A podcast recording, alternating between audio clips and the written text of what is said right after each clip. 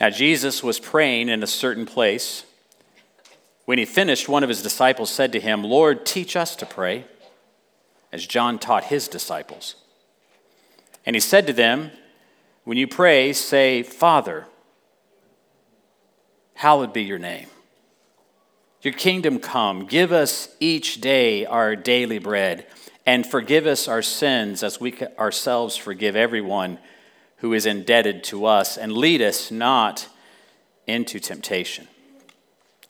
This is Luke's version of what we call and commonly called the Lord's Prayer. I don't know that that's the best title for this prayer. There are probably better titles for it. Maybe Our Father prayer would be a good one. But I understand how it got its name, and I'm not going to argue with it. Um, while there are slight variations between this version in Luke and that which is in Matthew, it, it's pretty much the same prayer found in both Gospels. Uh, don't get hung up on, on slight variations. You remember these are two different witnesses. Actually, Luke, who was someone that was third party, that was sharing what probably others told and shared with him. And of course, Matthew probably was there when he was giving these instructions. But this prayer, the Lord's Prayer, our Father prayer, whatever we call it, it all starts with Jesus himself praying. Now let that sink in just for a minute. That Jesus, who is the very Son of God, Jesus, who is God while being fully man, not only taught his disciples how to pray, he himself prayed. That's significant. And he didn't just pray for what he could receive, though I'm sure that he received much through prayer power and direction and encouragement. But Jesus prayed because he longed to be with his Father. He wanted fellowship with the Father. He wanted communication with the Father. He wanted to be in communion with the Father. This is as it always had been and was meant to be. He wanted to be with his Father. Have you ever wanted to be with someone so bad that it hurt? So, you wanted to be with them so much that every time, any time opportunity arose, you dropped everything just to be together. Anyone ever had that experience? I, I remember when Dawn and I were first dating, I wanted to be with her all the time. And we didn't, I know this is going to sound so old manish of me, we didn't have cell phones or text messages or social media. Uh, we, we could barely, I mean, we had a phone that was hung to the wall and it had a wire connected to the wall. So you didn't go very far from anybody else in the room while talking, but I wanted to be with her all the time. I looked for every chance I could just to sit next to her, uh, to hold her hand, or to hear her laugh, or to make her smile. This was delightful to me. I, I'd walk clear across campus just to catch a glimpse of her. I would, uh, I'd miss one of my classes just to be with her. I'd drive to the, uh, through the parking lot finding her car and then sit next to it until she got out of class. I wanted to be with her. And if a spontaneous moment popped up, I'd, I'd drop everything to be with her just a little bit more. Now, I realize that's kind of a silly uh, illustration compared to Jesus wanting to be with his Father. But I think it helps me understand that, that desire just a little bit. Because I remember what it feels like to want to be with her. And so I know how Jesus wanted just a little bit. I know how he wanted to be with his Father. And, and that's how Luke 11 opens up. He is spending time with this Father he is in a certain place, causing one of his disciples to ask, Lord, teach us to pray. And when you think about it, there's nothing more critical for us to learn than how to pray. Because it's the language through which we hear God's voice and through which we grow intimate with Jesus. And find direction for our lives and to stay in step with the Spirit, prayer is more than just a wish list or an Amazon shopping cart. Prayer is a relationship, it is communion with the Father. So, this is a really good passage to examine while we're in this season of prayer and fasting. And at the very outset, Jesus gives some of the most surprising instructions for his Jewish listeners. They were to start their prayer in a rather unconventional manner, something they were not familiar with at all. They were to not use a formal title of God, but rather they were to call him Father. The Jews you know, they had a lot of names for God, and they had a hundred different ways to avoid saying those names. They saw it as too holy and too to be revered so much that it should not even be uttered. And you understand the, the honor and the, the holiness surrounding that, but no one would have ever, ever presumed enough to call the one they were praying to Father. None of them would. No one ever had until Jesus. And that's what Jesus was inviting them, and he invites us to do with him to have a relationship with the Father. It's relational language, not religious speak. To understand further Jesus' understanding of Father, you have to look at the ways that he himself prayed, like when he was in the Garden of Gethsemane on the night that he was betrayed. He used an Aramaic word to understand, help us understand more fully what he means when he says Father. Mark 14 35 says, And going a little farther, he fell on the ground and prayed that if it were possible, the hour might pass from him. And he said, Abba, Father. Abba is the Aramaic word for father. That's his native language for Jesus. Abba, Father. All things are possible for you. Remove this cup from me, yet not what I will, but what you will. Abba is, is maybe close to our word, and a lot of people have said this daddy. It's a familiar term. It's heart language. It's going past protocol into family ties. It's moving past paternity into deep felt intimacy.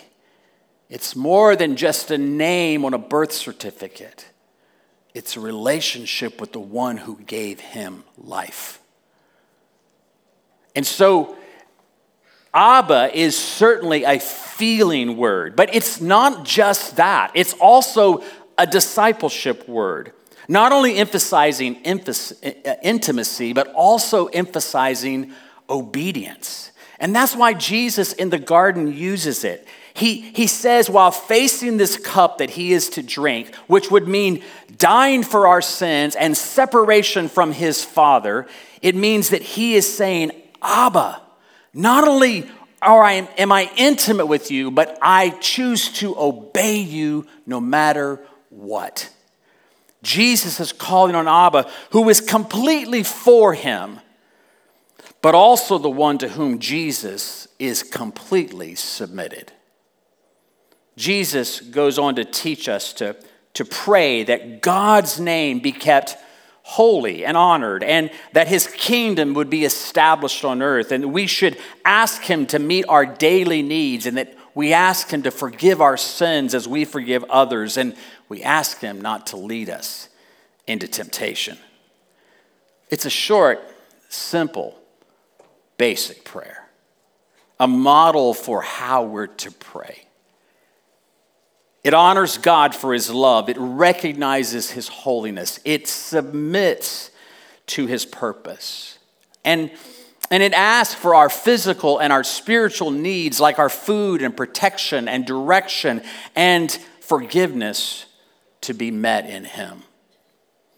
It's what a child with the intent to obey would ask a father. And it's what a dad would gladly give. But Jesus continues his lesson in verse 5 of Luke 11. And he said to them, Which of you has a friend who will go to him at midnight and say to him, Friend, lend me three loaves, for a friend of mine has arrived on a journey, and I have nothing to set before him? And he will answer from within, Do not bother me. The door is now shut, and my children are with me in bed. I cannot get up and give you anything. I tell you, Though he will not get up and give him anything because he is his friend, yet because of his impotence, he will rise and give him whatever he needs. Most Palestinian houses were a one room house, maybe a window, a door, of course, to get in.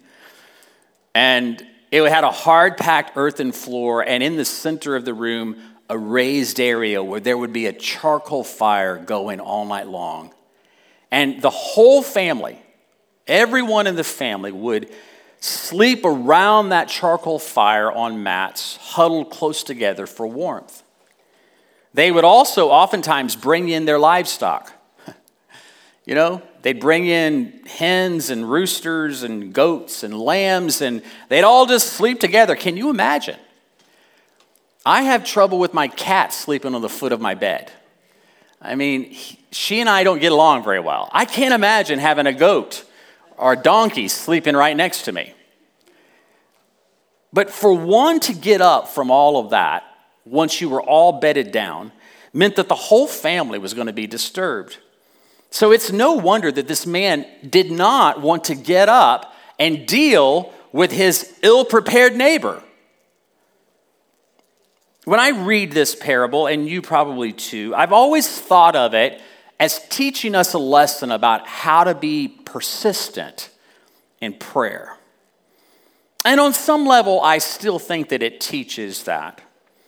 But if you think the only thing being taught here is persistence, then you might have a distorted view of God and how He answers our prayer we imagine God saying to us what the irritated friend says to his neighbor Don't bother me, the door's shut. That's how we envision God speaking to us. But we humbly just keep knocking, hoping that somehow the irritated one inside will open the door and give us what we need. I think there's a different lesson in this parable for us. Look at it again in verse 7. Do not bother me. The door is now shut. And look what happens next, what he says next. And my children are with me in bed. Who's inside the house with him? His children. Sometimes we feel like the man outside pounding on the door, but Jesus told us how we were to pray. He started it by saying, Pray this way, our Father. We're not outside in the cold hoping he'll unlock the door. We're snuggled up next to him inside the house. And that makes all the difference. Imagine how different this man would have responded if one of his kids in the middle of the night had woken up and said, Daddy, I need you. Or, Daddy, I'm thirsty. Or, Daddy, I feel sick. Would the dad have just rolled over and gone back to sleep? No. Ask any father in here. He would have gotten up. He would have immediately dealt with the need that his child had. He'd get up and give them what they needed. And that's why Jesus goes on to say in the next verse in Luke 11, verse 9, and I tell you, I tell you, ask, and it will be given to you. Seek, and you will find. Knock, and it will be open to you. For everyone who asks receives, and the one who seeks finds, and to the one who knocks it will be opened. Why? Not because you're a neighbor who's ill prepared and needs some bread, but because you're his child. Oh, sure, the parable does speak to our need to persist in prayer. There are other parables that do the same, like in Luke 18 with the persistent widow who is asking. And the Bible says that we're to always pray and not lose heart. And even Paul says to the Romans that we're to be faithful in prayer. And to the Ephesians that we're to pray in the Spirit at all times. And to the Colossians that we're to devote ourselves to prayer. And to the Thessalonians that we are to pray continually. But we're to do all of these things not as an outsider, but as one who is inside with the Father. We were getting ready for the Love Your City walkthrough and tutoring center yesterday. And we gather in a circle and normally hear from different people to kind of give a context for what we're about to do. And and there's some instructions given and some, some really wonderful time of connecting. And as we were doing that yesterday, I was delighted to watch Rocky with his daughter, Jubilee, yesterday. One year old Jubilee. If you know her, she know that she's just a delight. She smiles at everyone. She so fits her name. And Juby was crawling around, interacting with all of us. We were, it was hard not to just be focused on her the whole time and she is doing so well, crawling around, playing wonderfully, but occasionally she'd come back to her dad's chair. And intuitively, Rocky was sitting there paying attention to what was happening, but he was meeting her needs. He'd hand her a toy so that she could be entertained. And he'd pick up her bottle and he'd hold it so that she could sit there on her knees and just take a sip of milk. And then he'd move some obstruction so that she could continue to play and crawl around unencumbered. Jubilee didn't need to stand outside the door and knock. Jubilee was inside with her daddy. And that's how Jesus wants us to see ourselves.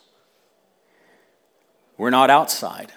We're inside with the Father. When we ask, He gives. When we seek, He helps us find. If we just begin to knock, He is quick to the door, wanting to open it. And by the way, if you are not inside with the Father at this moment in your life, He still hears your plea at the door and is quick to answer it quicker than this neighbor who was grumbling about having to. God is always quick to come to our aid. Look how Jesus finishes this teaching. Verse 11 What father among you, if his son asks for a fish, will instead of a fish give him a serpent? Or if he asks for an egg, will give him a scorpion? If you then, who are evil, meaning sinful, separate from God, if you who are evil know how to give good gifts to your children, how much more will the Heavenly Father, Abba, give the Holy Spirit to those who seek Him? Our Father is better than a slumbering neighbor or even an attentive parent. If a neighbor will eventually call or answer the call for help, won't our Father be more quickly quick to do it for us? And if human parents who have their faults, but who still don't play tricks on their children, giving them something they didn't ask for, how much more will our Father give good gifts to us, the ultimate of which is the Holy Spirit who resides in us? It doesn't absolve us from our need to be serious and intense and persist in prayer. But it does mean that our relationship with God is more intimate and relational than we could have ever imagined. We're not on the outside knocking our way in, needing something. We are on the inside with the Father who is quick to respond. We're coming to our Father who knows our needs more than we know them ourselves and whose heart towards us is generous in love. So, when you pray, say, Father, hallowed be your name. Your kingdom come. Give us each day our daily bread. And forgive us our sins, for we also forgive everyone who is indebted to us. And lead us not into temptation. Amen. It's amazing how we can walk with the Lord and forget who He is, forget how He is. And when you were talking about being with Him as our Father and that that's where the petitions come from, I thought, yes, if we believe that, we live very differently than if we don't. That's true. Um, and we're we're compelled to share that with people who have challenges that they're facing in their lives that there are no human answers for. If we really believe that He does hear and He does answer, and His love for us is the foundation of everything that comes from His hand, I would be more faithful to share that view of God with people who don't have Him. That's true. And so, my prayer for us this morning is that that revelation comes alive in you, not just to do you good, but so that you will be ministers of reconciliation with a good Father.